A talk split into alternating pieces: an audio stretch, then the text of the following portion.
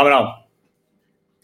पांच राज्यों में विधानसभा के चुनाव होने वाले हैं, तारीखें उनकी तय हैं।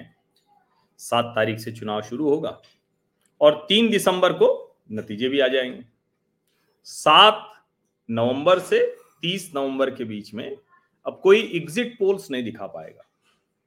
सात नवंबर तक जो भी ओपिनियन पोल आना है वो आएगा, उसके बाद फिर सीधे तीस नवंबर को एग्जिट पोल आएगा। जब तक वोटिंग नहीं हो जाएगी तब तक चुनाव आयोग का कहना है कि एक जगह का एग्जिट पोल दूसरे जगह होने वाले मतदान पर प्रभाव डाल सकता है। ये कहते हैं ना, हम समय से सीखते हैं लगातार चुनाव सुधार जैसा क्या होना चाहिए क्या नहीं, तो अब ये तय हुआ है, ठीक है। लेकिन सवाल ये कि क्या एग्जिट पोल्स देखकर आप तय करते हैं? अक्सर ये चर्चा होती है ना कि भाई चुनाव में मुख्य मुद्दे कहाँ चले जाते हैं, जाति धर्म, इसके आधार पर वोट क्यों पड़ने लगते हैं। अब आप चाहें तो इसे बदल सकते हैं। आप मुद्दों के आधार पर मतदान करना शुरू कर दीजिए। मुद्दों के आधार पर मतदान मतलब आपकी कमाई कैसी है, आपके क्षेत्र में विकास कैसा हुआ है, आपके यहाँ कोई किसी तरह का गुंडागर्दी, कोई अपराध करने वाला तो नहीं है, सरकार का जो नियम कानून है वो चल रहा है कि नहीं चल रहा है। तो इन मुद्दों पर आप चाहें तो मतदान कर सकते हैं। लेकिन क्या आप ये सोचते हैं? और कई बार आप ये भी कहते हैं कि टीवी चैनलों पर तो आपके सामने वो बातें होती नहीं, दिन भर वो बहस होती है जिस बहस का आपसे लेना देना नहीं होता। हालांकि ऐसा है नहीं, ऐसा होता नहीं। बस मुश्किल ये है कि आप भी वही देखते हैं, आप भी वही या कहें कि उसी बात को आगे बढ़ाते हैं जिसका सचमुच कोई लेना देना नहीं। जैसे इजराइल हमास के युद्ध का भारत से क्या लेना देना है, लेकिन सबसे अधिक चर्चा आप लोग वही कर रहे हैं, सबसे ज्यादा टीवी चैनलों पर देख वही रहे हैं, उसी आधार पर नेता बयान दे रहे हैं। इतना दे रहे हैं कि पांच राज्यों के विधानसभा चुनाव के समाचार वो दब से गए, पीछे चले गए। कुछ एक चैनलों ने तो उसकी जो रिपोर्टिंग है वो एकदम खत्म कर दी, क्योंकि आप युद्ध देख रहे हैं। लेकिन आपकी जेब की कमाई, जिसको हम कहते हैं ना कि प्रति व्यक्ति आय, कई बार कहा जाता है कि भाई जीडीपी मत बोलिए, पर कैपिटा इनकम बोलिए, तब समझ में आए असली बात क्या है। जीडीपी तो हो सकता है कि कुछ उद्योगपतियों की, कुछ बड़े लोगों की उनकी इनकम बढ़ गई हो, उनकी आय बढ़ गई हो, तो उसके आधार पर हो सकता है। तो जाहिर है कि उससे नहीं सब कुछ तय होगा। तय किससे होगा? प्रति व्यक्ति आय से। अब जाहिर है प्रति व्यक्ति आय बढ़ाना कोई सामान्य काम तो है नहीं। बरसों बरस कोई एक सरकार नीतियां लागू करती है, उन नीतियों के आधार पर, जो लागू नीतियां हैं उनके आधार पर लोग काम धाम करते हैं, उससे रोजगार आता है, प्रॉफिट बनता है, तब जाकर कोई प्रति व्यक्ति आय बनती है कि जितना वो कमाए और जितना वो बचत करे उसका अंतर हो, ये समझना चाहिए। तो अब आपको मैं कुछ बात बता देता हूं, और ये मैं इसलिए बता रहा हूं कि देखिए कर्नाटक में तो आपने सरकार बदल दी, कर्नाटक में सरकार आपने बदल दी है। और कर्नाटक पर बड़ा अच्छा अच्छा लेख भी उस वक्त आया था, लेकिन जो मैं कहता हूं ना कि अंत में कहा अंत में वही पीएफआई पर बैन लगा था, तो इधर बजरंग दल पर बैन लगाएंगे ऐसा ऐलान, और कहा गया कि भाई जनता दल सेकुलर के वोट एकदम से गायब हो गए। भाजपा तो जस की तस खड़ी रही।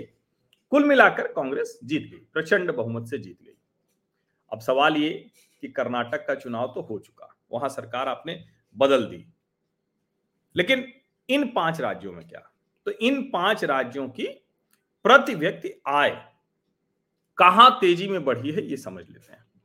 जो ताजा रिपोर्ट है वो क्या कह रही? एक तो ये कि भारत की जो ओवरऑल इनकम है वो कैसी रही। तो अगर हम कहें कि दो हज़ार तेरह, जो वित्तीय वर्ष दो हज़ार तेरह था, यानी एक तरह से माने कि नरेंद्र मोदी की सरकार आने के पहले, तो दस वर्ष पूर्व क्या स्थिति थी, तो इस देश के लोगों की प्रति व्यक्ति आय सत्तर हजार नौ सौ तिरासी रुपए, यानी औसत। जाहिर है कुछ लोग बहुत कमा रहे होंगे, कुछ लोग कम कमा रहे होंगे, उस आधार पर ये सारी चीजें हैं। सत्तर हजार नौ सौ तिरासी रुपए। दो हज़ार तेईस में भी क्या है, दस वर्षों में? तो कहा जाता है कि नरेंद्र मोदी की सरकार केंद्र में है, दस वर्ष से किया क्या, उसका क्या परिणाम है, किस तरह से निकल रहे हैं। तो एक लाख बहत्तर हजार रुपए हो गई, यानी सत्तर हजार नौ सौ तिरासी रुपए दो हज़ार तेरह वित्तीय वर्ष, और दो हज़ार तेईस में एक लाख बहत्तर हजार। अब ये तो हो गई देश की बात। अब जाहिर है अभी दो हज़ार चौबीस का जब चुनाव आएगा तो इसकी चर्चा होगी और चर्चा होनी चाहिए, और मुझे लगता है कि इसके आधार पर आप मतदान भी करें तो सबसे अच्छा है, क्योंकि जब इसके आधार पर मतदान करते हैं तो निश्चित तौर पर जो सरकार होती है उसको लगता है कि नहीं यही करेंगे। जैसे टीवी पर जब आप नाग नागिन भूत प्रेत देखेंगे, युद्ध देखेंगे, तो लोग वही दिखाएंगे। जब आप राजनीतिक चर्चा सुनेंगे, मुद्दे सुनेंगे, डेवलपमेंट की बात सुनेंगे, तो लोग वो दिखाएंगे। तो ऐसे ही है, नेता भी उसी तरह से पल्स पकड़ता है। तो नेता क्या, हर कोई जहां भी जो कुछ कर रहा है, अब ऐसा तो संभव नहीं है ना, भले ही आप कहें कि अरे ये बाजार थोड़ी ना है, लेकिन मान लीजिए कि अगर किसी को, जिसको हम कहते हैं जैसे मुस्लिम वोट नहीं मिलते हैं भारतीय जनता पार्टी को, तो वो टिकट देने में नहीं नई टिकट देती, संकोच करती, लोग अलग अलग करते हैं। जो भी जिसको हम कहते हैं ना कि ये जो जाति के आधार पर या दूसरे आधार पर जो मत डालने की बात होती है, तो क्यों होती है? उनको लगता है कि भाई हम इनको दे देंगे तो इनकी जाति के सारे मत आ जाएंगे। उस वक्त प्रति व्यक्ति आए, घर में चूल्हा जल रहा है कि नहीं चल रहा है, रोटी बन रही कि नहीं बन रही है, कितना न्यूट्रिशनस न्यूट्रिशियस फूड मिल रहा है, ये सब बात ही नहीं होती है। उस वक्त इसकी चर्चा भी कोई नहीं करता, वो सीधे कहता है कि अरे मिल गया, हम इसी को वोट दे देंगे। और एक तरह से कहें तो कई बार हम लोग जब कहते हैं कि ना कि जाति हो रहा है, हिंदू मुसलमान हो रहा है, तो मुस्लिम तो पहले से लगभग एकजुट वोट जाता रहा अलग अलग जगह, चाहे वो कांग्रेस का हो चाहे फिर क्षेत्रीय पार्टियों में। लेकिन जो हिंदू वोट था वो एक तरह से कहें कि प्रतिक्रिया में धीरे धीरे वो एकजुट होना, या अभी भी वैसे नहीं पड़ता है, अभी भी जातियों में बटा हुआ होता है। तो खैर ये मैंने सिर्फ संदर्भ के लिए आपको बताया। अब जरा बात करते हैं राज्यों की। राज्य मतलब कौन कौन से? राज्य मतलब जहां चुनाव हो गया या चुनाव होने वाला है। तो सबसे पहले जो जहां एक जगह आपने सरकार बदल दी थी, जिस राज्य का नाम है कर्नाटक। आपको जानकर आश्चर्य होगा, सबसे ज्यादा तेजी से कहीं अगर प्रति व्यक्ति आय बढ़ी तो वो कर्नाटक। दो हज़ार तेरह में छिहत्तर हज़ार पाँच सौ अठहत्तर रुपया थी। आप इसको ऐसे भी देखिए, अगर कर्नाटक की रफ्तार से देश बढ़ गया होता तो आज देश बहुत बेहतर स्थिति में होता। क्यों? छिहत्तर हज़ार पाँच सौ अठहत्तर से बढ़कर वो दो हज़ार तेईस में तीन लाख दो हजार रुपए हो गया प्रति व्यक्ति आय। और भारत में क्या हुआ? भारत में सत्तर हजार नौ सौ तिरासी से बढ़कर एक लाख बहत्तर हजार रुपए हुआ। तो ये आंकड़ा आपको बताता है, यानी कर्नाटक करीब करीब दो गुना प्रति व्यक्ति औसत आय बढ़ाने वाला हो गया, करीब करीब दो गुना। और मुझे लगता है कि ये एक ऐसा आंकड़ा है जिसको हम लोगों को बहुत ध्यान से देखना सुनना चाहिए, क्योंकि हम कहते तो हैं कि भाई मुद्दों पर बात नहीं होती, लेकिन मुद्दों वाले तो वीडियो भी आप नहीं देखते हैं। आपको भी वही वीडियो अच्छे से दिखते हैं जिसको हम कहते हैं ना कि जहां कुछ ऐसा चीख चिल्ली होती रहे, किसी को कोई गाली देता रहे, किसी के खिलाफ कुछ बोलता रहे। तो खैर मैंने कहा ना कि आर्थिक मुद्दा बड़ा महत्वपूर्ण होता है और उसको हम जरूर बात करेंगे। तो कर्नाटक का चुनाव तो हो गया, लेकिन एक राज्य है मध्य प्रदेश। अभी जो चुनाव हो रहे हैं उनमें बड़े राज्यों में मध्य प्रदेश, राजस्थान है।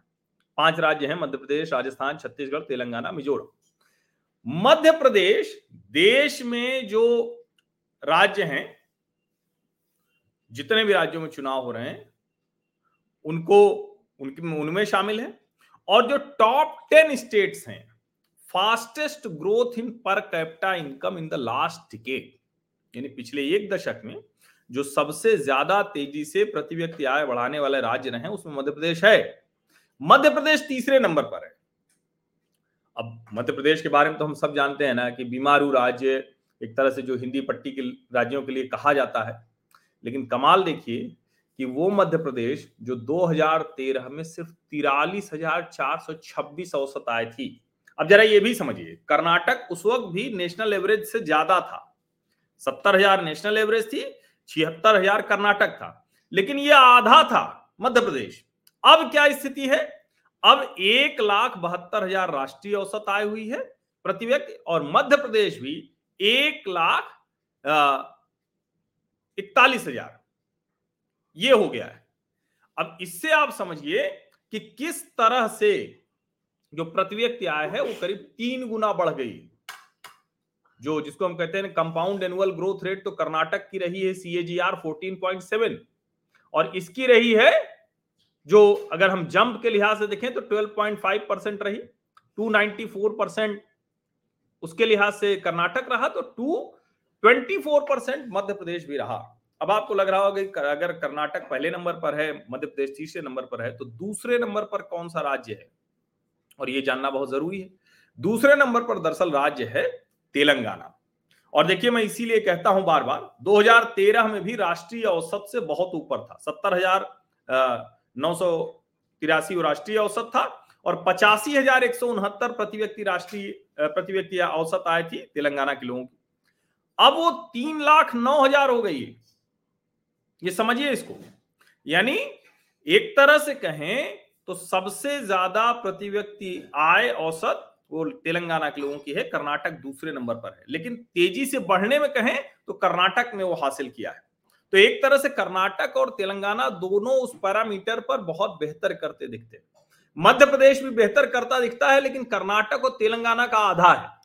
अब इसको अगर आप ध्यान से सुनेंगे तो आपको अच्छे से समझ में आएगा।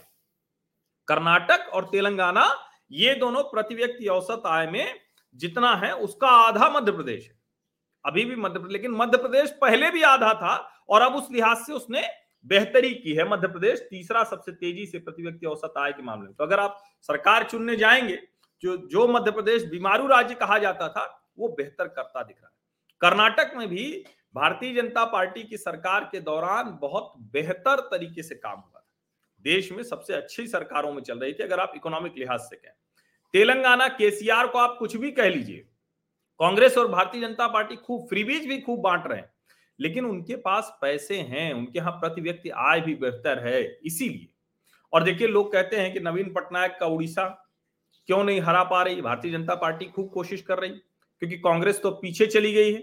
वो जो कांग्रेस पीछे चली गई है तो अब भारतीय जनता पार्टी कह रही कि हम उसकी जगह लेंगे, क्यों नहीं ले पा रहे हैं। जब इसको देखते हैं तो देश में चौथे नंबर पर है उड़ीसा, जो प्रति व्यक्ति आय तेजी से बढ़ी है, और वो प्रति व्यक्ति आय कितनी है, दो हज़ार तेरह में उनचास हजार दो सौ सत्ताईस थी और अभी एक लाख इक्यावन हजार है प्रति व्यक्ति औसत आय। अब ये जब आप सुनते हैं एक लाख इक्यावन हजार, ठीक है राष्ट्रीय औसत से कम है, लेकिन जिस तरह से वो गरीब राज्य है, पीछे था, वहां से तेजी से वो बढ़ा है, दो सौ छह प्रतिशत की बढ़त है। असम, बार बार चर्चा होती है कि हेमंत विश्व शर्मा कैसे, भाजपा की सरकार वहां दोबारा बन गई, हेमंत विश्व शर्मा मुख्यमंत्री तो पहली बार बने, लेकिन पहले से वो सरकार में, तो समझ में आता है कि वहां पांचवें नंबर पर है देश में, टॉप टेन में पांचवें नंबर पर है देश के राज्यों में। अब एक लाख उन्नीस हजार औसत हो गई, पहले अड़तीस हजार नौ सौ पैंतालीस थी, सोचिए बहुत कम थी, वहां से एक लाख उन्नीस हजार पहुंचा है। इसके बाद छठवें नंबर पर है आंध्र प्रदेश, जगन मोहन रेड्डी, बहत्तर हजार तीन सौ एक थी औसत आय प्रति व्यक्ति दो हज़ार तेरह में, तेईस में दो लाख बीस हजार है। गुजरात सातवें स्थान पर है, लेकिन यहां दो हज़ार तेरह में तिरानवे हजार थी प्रति व्यक्ति इनकम और इसीलिए ढाई लाख है, तो अभी भी ज्यादा है, लेकिन जो ग्रोथ है वो उतनी तेज नहीं है, ये समझिए इसको, क्योंकि वहां लगातार वो तेजी, पहले ही तिरानवे हजार थी वहां दो हज़ार तेरह में। तमिलनाडु आठवें स्थान पर है, यहाँ एक सौ सतहत्तर प्रतिशत की ग्रोथ है और ये अट्ठानवे हजार, देखिए तिरानवे हजार गुजरात था, अट्ठानवे हजार तमिलनाडु के लोगों की प्रति व्यक्ति आई थी, दो लाख तिहत्तर हजार हो गए। केरला नौवें नंबर पर है, यहाँ भी स्थिति अच्छी, इक्यानवे हजार से दो लाख उनतीस हजार है ग्रोथ इनकी, जिसको कहें कि सी ए जी आर इनका टेन पॉइंट सेवन वन रह गया परसेंट। राजस्थान दसवें नंबर पर है, साठ हजार आठ सौ चौवालीस से एक लाख छप्पन हजार दो हजार तेरह से, लेकिन राजस्थान के मामले में एक आंकड़ा जानना बहुत आवश्यक है। राजस्थान में जब भारतीय जनता पार्टी की वसुंधरा राजे वाली सरकार गई थी तभी वो एक लाख अट्ठारह हजार एक सौ उनसठ हो गया था, यानी दो हज़ार अठारह के बाद ही उन्नीस बीस में, और अभी एक लाख छप्पन हजार प्रति व्यक्ति औसत आय हुई। तो ये जानना बहुत जरूरी है, क्योंकि जब हम कई बार कहते हैं ना कि कहीं का आ, किसी राज्य के लिए लिहाज से अगर देखें, ऐसे ही जब बात करते हैं छत्तीसगढ़ की, तो वहां एक लाख पांच हजार रुपया ये है। हालांकि जो राष्ट्रीय औसत है उससे नीचे ये सारे राज्य हैं, ये आप समझिए। तो राष्ट्रीय औसत से ऊपर जाएगा तब तो कुछ मतलब होगा, नहीं तो उसके बराबर आए तब समझ में आएगा। मध्य प्रदेश मैंने आपको बताया ही एक लाख चालीस हजार पांच सौ तिरासी, अब उस लिहाज से अगर देखें तो जो बढ़त है वो आपको मैंने बताया। मिजोरम जानना जरूरी है, मिजोरम की प्रति व्यक्ति औसत आय दो लाख के ऊपर है, यानी राष्ट्रीय औसत से ऊपर है। और दो हज़ार तेरह के लिहाज से कहें तो तीन गुना बढ़ गया है, मतलब एक बहुत बेहतर काम हुआ है, एक बहुत अच्छी स्थिति बनी है। अब चूंकि एक चीज और समझिए, जैसे हम तेलंगाना की बात करते हैं तो अब जो हैदराबाद डिस्ट्रिक्ट है वो साढ़े तीन लाख प्रति व्यक्ति है करंट प्राइसेस पे।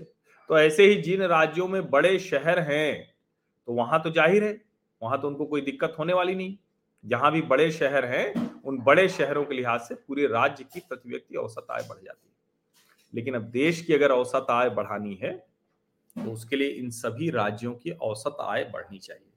तो कर्नाटक में तो सरकार बदलने की कोई वजह नहीं थी अगर आप आर्थिक आधार पर देखें, लेकिन आपने बदल दिया। कोई बात नहीं, ये लोकतंत्र में बहुत सी चीजें मैटर करती हैं और जिसको कहते हैं ना कि सब कुछ ये सारी चीजें होती हैं, जिसको कहते हैं ना कि जितना भी जो भी आंकड़े होते हैं वो आंकड़े सिर्फ आर्थिक वाले आंकड़े तो काम करते नहीं, और भी आंकड़े होते हैं और भी बयान होते हैं और भी बहुत सी चीजें होती हैं, तो वो भी चलेंगी। लेकिन अब इन पांच राज्यों के जो चुनाव है उसको देखा जाना चाहिए। और चूंकि अमर सरीन जी ने एक बड़ा महत्वपूर्ण सवाल पूछा है कि क्या इसका श्रेय केवल राज्य सरकारों को जाता है या केंद्र सरकार का योगदान और नीतियां भी मायने रखती हैं, निश्चित तौर पर मायने रखती हैं और वो साफ साफ दिखता है। जो केंद्र की योजनाएं हैं, जो चूंकि है क्या ना, जब कोई राज्य विकसित होगा दोनों म्यूचुअल जुड़ा हुआ है। मान लीजिए जैसे अभी उत्तर प्रदेश वो बेहतर करने लगा है, वर्स्ट स्टेट में पंजाब है और बिहार है, समझिए इसको, वर्स्ट स्टेट में पंजाब और बिहार है। तो ये दिखता है, जैसे उत्तर प्रदेश तेजी से आगे बढ़ने लगा, उत्तर प्रदेश की स्थिति लगातार बेहतर हो रही है। और जब ये दिखता है तब समझ में आता है कि हाँ, आप जब किसी चीज के बारे में कहते हैं कि भाई कैसे ये कोई राज्य उसको केंद्र भी अपनी योजनाओं में, तो वो सब इसी तरह से है, एक दूसरे से जुड़ा हुआ है। उससे बड़ी आसानी से आपको समझ में आ जाता है, ये कहे ना कि उससे ये समझने में आसानी होती है कि भाई आखिर कहाँ आपका राज्य खड़ा है और उसको क्यों कोई राज्य कहें कि केंद्र की योजनाओं में उसकी हिस्सेदारी बढ़ जाती है या दूसरी चीजें कैसे बढ़ जाती हैं, तो ये समझ में आता है। उत्तर प्रदेश बड़ा राज्य है, देश का सबसे बड़ा, पर कैपिटा के मामले में अभी बहुत उसको पीछे से आगे आना बाकी है। लेकिन जो कहें कि मैंने कहा ना कि नीतियां लागू होती हैं तो समय लगता है, कोई फैक्ट्री लगेगी, कोई माहौल बनेगा, तो एक माहौल बनते बनते भी टाइम लगता है। अब आप उसको यूं भी समझ लीजिए कि उत्तर प्रदेश बिहार से लगभग अस्सी प्रतिशत ज्यादा है, लेकिन ये दोनों राज्य भी दो हज़ार तेरह के आंकड़े पर खड़े हैं। लगभग जो दो हज़ार तेरह में देश की प्रति व्यक्ति आई थी वहां भी उत्तर प्रदेश खड़ा है और बिहार उसका भी आधा है। जो बीमारू राज्य कहा जाता था, इन राज्यों को समझिए। मुझे लगता है कि ये जो आंकड़े मैंने आपको बताए इसको आप खुद भी देखिए, पढ़िए, नोट करके रखिए। और कई बार होता है ना कि आप चर्चा बहस में दूसरी चीजों पे ही बात करते रहते हैं, इसीलिए मैंने कहा कि ये एक ऐसा आंकड़ा है जो आप लोगों के ध्यान में पक्के तौर पर आ जाना चाहिए। आप सभी का बहुत बहुत धन्यवाद इस चर्चा में भी जुड़ने के लिए, क्योंकि आमतौर पर होता क्या है कि आ, मतलब जिसको कहते हैं ना कि भाई सब कुछ हो जाए लेकिन जब काम की बात आती है तो वो सुनने में अच्छा नहीं लगता। अब तो फिर भी चूंकि बहुत ज्यादा चीजें हो गई तो बात ठीक है, नहीं तो पहले मुझे ध्यान में है कि आर्थिक खबर आई नहीं कि लोगों ने चैनल बदला नहीं। अब तो आर्थिक खबरें पहले पन्ने पर आती हैं, पहले तो आखिरी पन्ने पर कहीं छोटी सी होती थी, हिंदी अखबार छापते ही नहीं। अब तो सबको पहले पन्ने पर लेनी पड़ती है, अब तो सबको कहें कि अलग अलग जो इससे जुड़ी खबरें होती है वो सब होती है। अभी सितंबर का आंकड़ा भी आया है, जो कोर सेक्टर है यानी जो प्रमुख क्षेत्र होते हैं किसी भी अर्थव्यवस्था के, उस पर अलग से बात करेंगे। ये बहुत जरूरी था आपको जानना। धन्यवाद। या अपना जो व्हाट्सएप पर हमारा चैनल है उसको ज्वाइन कर लीजिए, उसको मैंने डाल दिया है लिंक यहाँ। सब्सक्राइब लेकिन यूट्यूब पर सबसे पहले कीजिए, सब्सक्राइब करिए, नोटिफिकेशन वाली घंटी दबाइए, लाइक का बटन दबाइए और अधिक से अधिक लोगों तक इसको पहुंचाइए, इसको साझा कीजिए। मुझे लगता है कि आपके काम की रिपोर्ट ये है। धन्यवाद।